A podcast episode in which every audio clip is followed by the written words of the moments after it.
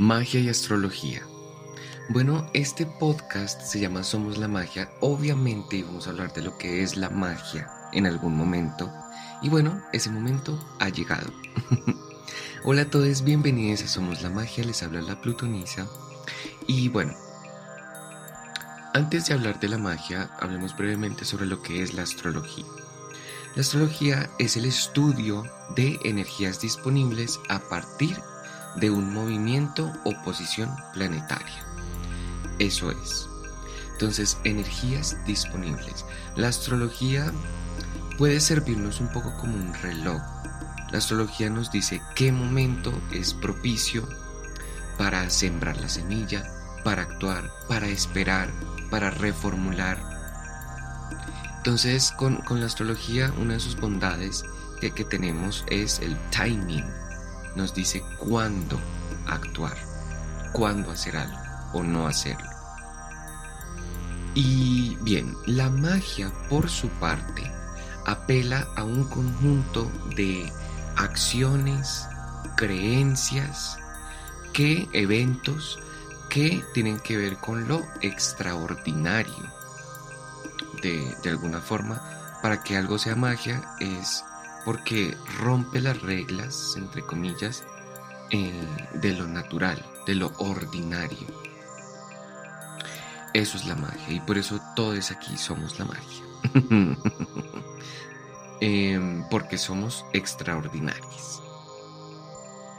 Bien, entonces, fíjense que eh, en, los inicios de la astrología egipcia sobre todo, la astrología tenía el, objetivo de indicarle a los sacerdotes los momentos más adecuados para hacer sus rituales religiosos.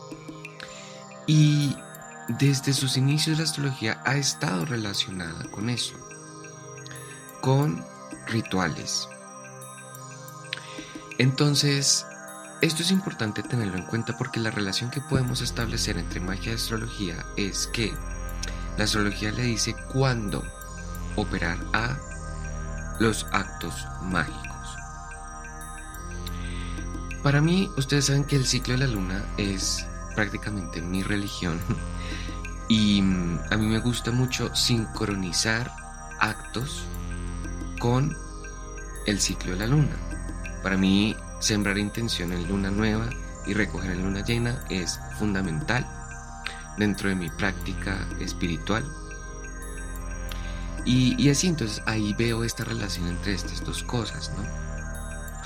Ahora, a mí me parece que la magia ocurre todo el tiempo. Somos y existimos en un universo vibracional. El universo no te va a entender a ti ni español, ni inglés, ni francés, ni alemán. No, el universo te habla vibraciones. Así es como nos comunicamos con el universo. Entonces, yo al principio, por todo mi condicionamiento religioso y católico, eh, al cual fui expuesto desde muy pequeño, creía que la magia era algo ilícito. O sea, tú manifestar, tú atraer algo que, que deseas, pues está mal. Pero poco a poco me he ido abriendo a la idea de que aun cuando tú no hagas un ritual, aun cuando tú no prendas una vela, de todas formas estás haciendo magia. Tus pensamientos son magia, tus emociones son magia, tus actos son magia. Todo el tiempo estamos moviendo energías de forma consciente o inconsciente. Entonces, ¿por qué no hacerlos consciente? ¿Por qué no dirigir toda esa energía hacia nuestras intenciones? Hacia nuestro crecimiento personal entonces, a mí me parece que esta relación magia-astrología es muy importante, ¿no? También la astrología te puede estar diciendo como, oye, mira, ponle atención a este proceso, revisa cómo estás viviendo la energía de Venus, del valor, cómo estás viviendo la energía de la individualidad del Sol, la comunicación de Mercurio, la expansión de Júpiter, en fin. Entonces también a mí me gusta mucho ver la astrología como una herramienta de introspección, una herramienta para decir bueno, yo, ¿cómo estoy enfocando esto? un Mercurio retrógrado, por ejemplo. El mejor momento para ver tú cómo te estás hablando a ti es el Mercurio retrógrado. Y hacer algo al respecto también, ¿no? Entonces, de verdad que me parece la astrología una brújula, una guía súper valiosa para ese tipo de actos de conciencia, ¿no? Y también quisiera mencionar brevemente em, el hecho de que la magia, eh, desde mi punto de vista y como yo lo practico, debe estar enfocada en nosotros. Porque la magia en sí, en sí, no está en la salvia que quemamos, no está en, el, en la vela que prendemos, no está en la botellita que llenamos de, hojitas, de hierbas, no está ahí. La magia siempre está dentro y nace desde el interior. Lo que hace el ritual es canalizar esa energía que tú ya tienes. Pero siempre, siempre, la magia viene desde tu interior. Por eso es un tema esotérico y no es exotérico, ¿no? También debemos dejar de tenerle miedo a esa palabra, esotérico. Lo esotérico significa oculto, sí, pero es que no es un oculto quién sabe de dónde. Es un oculto de ti, de tu interior, de tu inconsciente, de tu energía. Entonces para mí la magia es ir adentro y desde ahí, desde adentro, operar un cambio, operar la magia.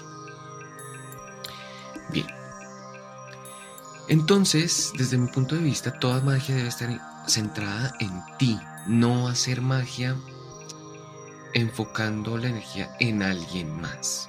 Por ejemplo, em, pasa que muchas veces em, tenemos la intención de ayudar a alguien, ¿sí? Y,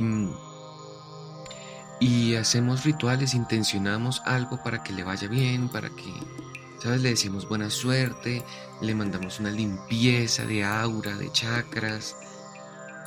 Pero en todo esto a mí me parece muy importante una palabra y es consentimiento. Consentimiento.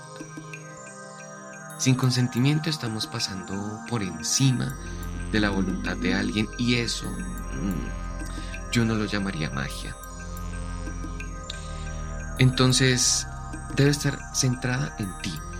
Por ejemplo, un amarre, un endulzamiento, este tipo de manipulaciones energéticas. Porque me perdonas, pero si no hay consentimiento, puede ser muy fácilmente una manipulación energética.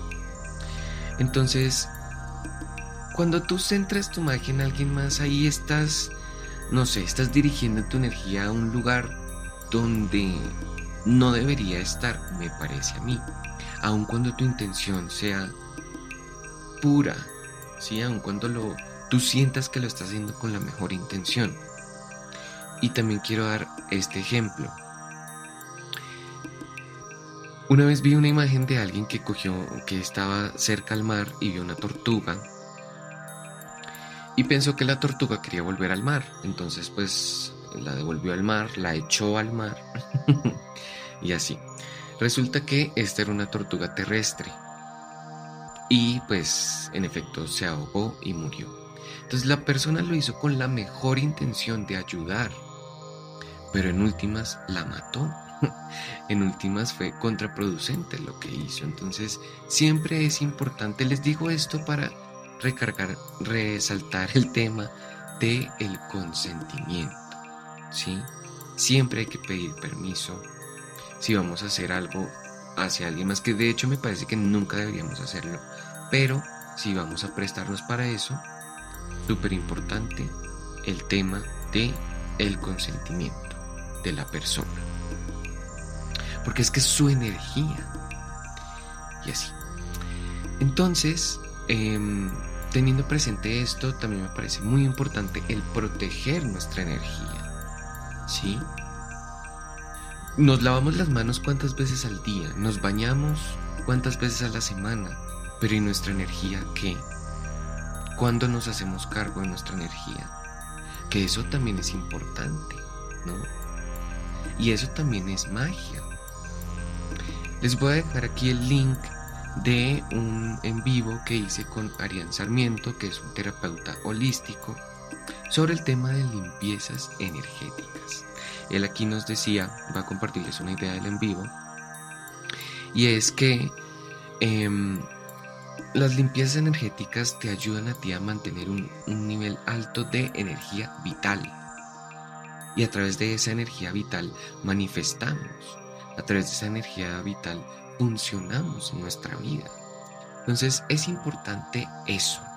Es importante mantener una higiene energética. En el zodiaco, la higiene está muy relacionada con el signo Virgo. Y yo diría, Virgo al ser de tierra rige la, la higiene del cuerpo físico. Su signo opuesto, Pisces, rige la higiene del cuerpo etéreo, energético, áurico y así. Entonces, esas cositas para tener en cuenta.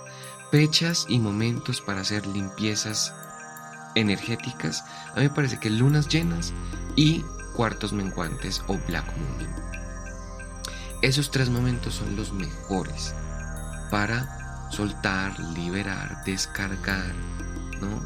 También es, es importante eso, esos momentos de descarga, de soltar cosas que no son mías, soltar cosas de mi pasado, soltar energías, eso es súper importante.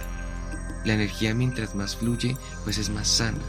Y para hacerla fluir muchas veces también tengo que liberar. Si estás en Bogotá, eh, quiero invitarte este viernes 18 de marzo del 2022. Voy a hacer un coven de limpieza energética en ocasión a la luna llena que se perfecciona ese mismo día. Si te interesa participar, visita mi página laplutoniza.com slash luna en Virgo para que nos veamos en persona, hablemos sobre limpiezas energéticas y de una vez hagamos un ejercicio de limpieza. Si no estás en, en Bogotá o si escuchas esto mucho después de esta fecha, no te preocupes, también tengo un workshop de limpieza energética que puedes adquirir en cualquier momento. Es una cita virtual conmigo donde vamos a hablar de limpieza energética. Es una clase más o menos de unas dos horas. Tú recibes la grabación y un PDF con apuntes sobre métodos de limpieza energética a partir de cuatro elementos. De los cuatro elementos, ¿no? Tierra, agua, fuego y aire. Si te interesa este workshop, ingresa a laplutoniza.com slash tienda o mándame un mensaje directo en Instagram arroba laplutoniza. Y esto era todo por el, episodio de hoy. Muchas gracias por haberse eh, quedado hasta aquí. Yo soy la plutoniza y ustedes son la magia. Hasta el próximo.